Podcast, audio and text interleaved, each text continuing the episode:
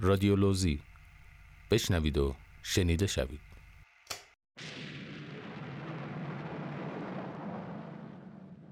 تاریخ را میشنوید. وقایع میدان توپخانه قسمت اول.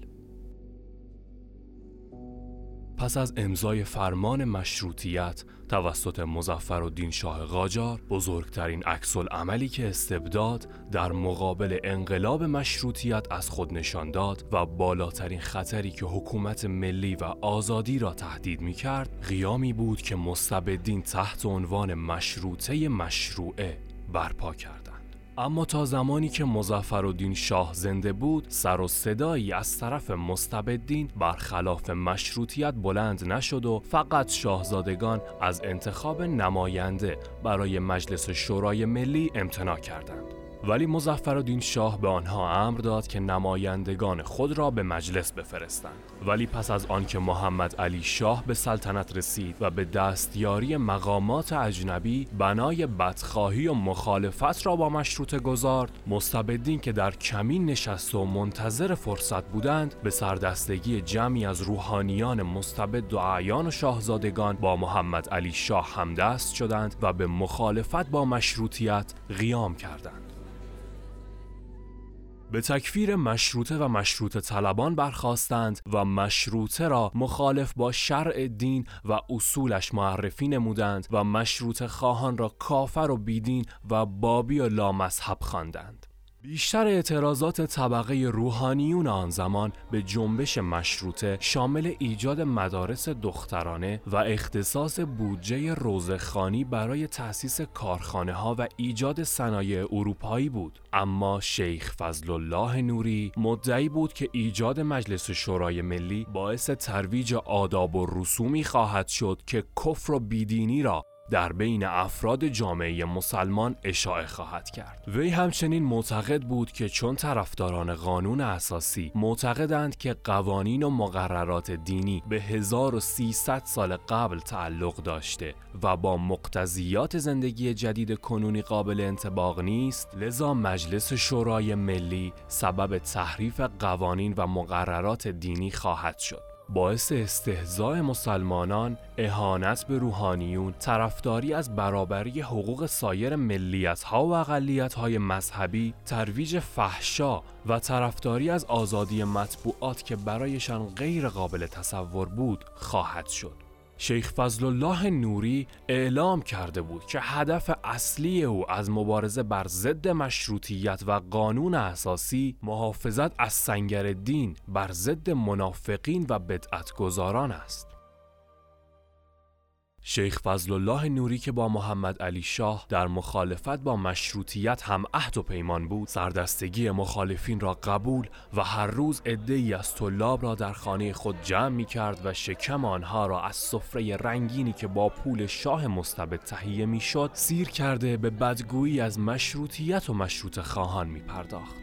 در خفا با عدهای از روحانیون که در ولایات بودند همدست گشت در همین زمان حاجی میرزا حسن مجتهد معروف تبریز و میر هاشم تبریزی که با مشروط خواهان آن سامان به مخالفت برخواسته بود و حاجی خمامی که از علما و منتفذین گیلان بود و مخالف با مشروطه بود به تهران وارد شدند و حاجی شیخ عبدالنبی که از روحانیون معروف تهران بود و حاجی میرزا لطف الله واعظ و سید احمد با حاجی شیخ فضل الله نوری همدست شدند به طرفداری از مشروطه مشروعه و مخالفت با مشروط خواهان قیام کردند به تقلید از مشروط خواهان مجالسی چند آراستند و حاجی میرزا لطف الله منبر رفته و بنای بدگویی به مشروطیت و رهبران آن را گذارد. حاج آقا محسن عراقی و بستگانش به روحانیون مستبد پیوسته و انقلابی در عراق برپا کردند. جمعی از مشروط خواهان را کشتند و خانه های آنها را غارت نمودند. برای جلب موافقت علمای نجف و حوزه علمیه عتبات نمایندگانی با پول زیاد به عتبات فرستادند تا آن مراجع تقلید را بر ضد مشروطیت بشورانند و طلاب نجف و کربلا را با پول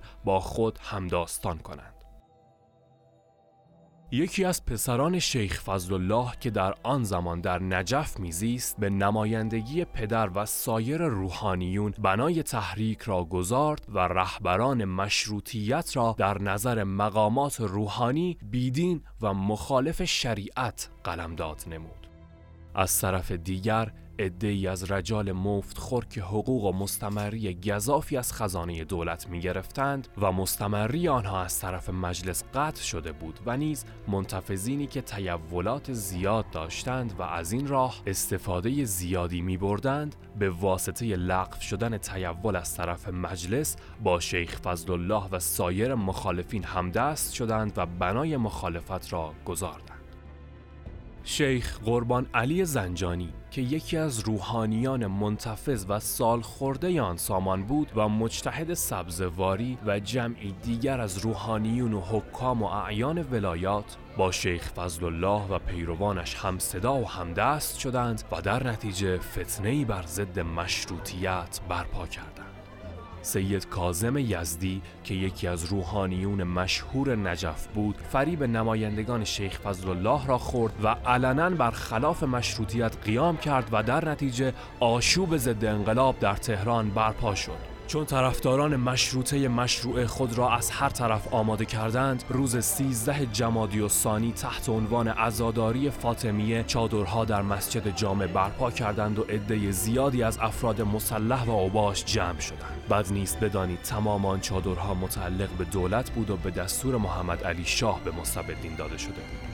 ولی مشروط خواهان که قصد آنها را می‌دانستند چادرها را پایین آورده دور انداختند و عدهای از افراد مسلح را که در خیال شرارت بودند دستگیر کردند و نشان دادند که زورآزمایی مستبدین در مقابل مشروط خواهان ارزشی ندارد و ملت با دل و جان طرفدار مشروط است.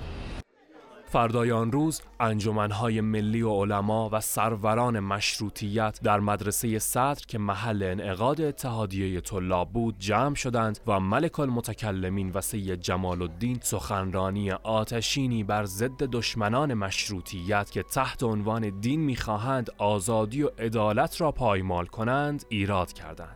جمعیت زیادی به طرف خانه شیخ فضل الله که مرکز مستبدین و طرفداران مشروطه مشروعه بود سپار شدند و آنها را با خفت و خاری از شهر بیرون کردند.